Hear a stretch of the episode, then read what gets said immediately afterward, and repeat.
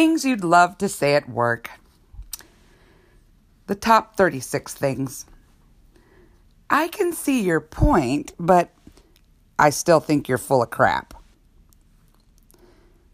I don't know what your problem is, but I'll bet you it's hard to pronounce. How about never?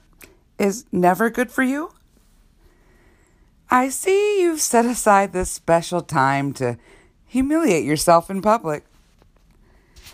I'm really easy to get along with once you people learn to see it my way. I'll try being nicer if you'll try being smarter. I'm out of my mind, but feel free to leave a message. I don't work here, I'm a consultant. It sounds like English, but I can't understand a word you're saying. Ah, I see the screw up fairy has visited us again. I like you. You remind me of when I was young and stupid. You are validating my inherent mistrust of strangers.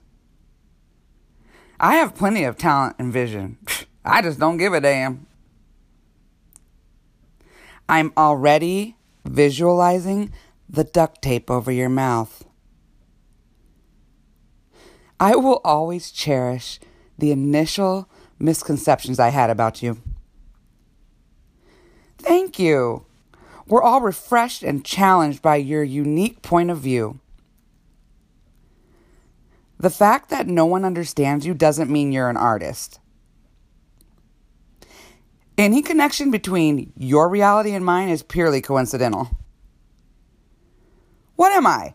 Fly paper for freaks? I'm not being rude. You're just insignificant. It's a thankless job but I've got a lot of karma to burn off. Yes, I'm an agent of Satan, but my duties are largely ceremonial. And your crybaby, whiny butt opinion would be Do I look like a people person? This isn't an office. It's hell with fluorescent lighting. I started out with nothing and I still have most of it left. Sarcasm is just one more service we offer. If I throw a stick, will you leave? Errors have been made, others will be blamed. I'm trying to imagine you with a personality. A cubicle is just a padded cell without a door. Can I trade this job for what's behind door number one? Too many freaks, not enough circuses.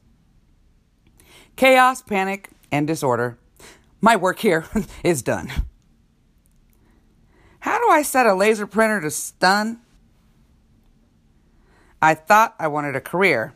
Turns out, I just wanted paychecks.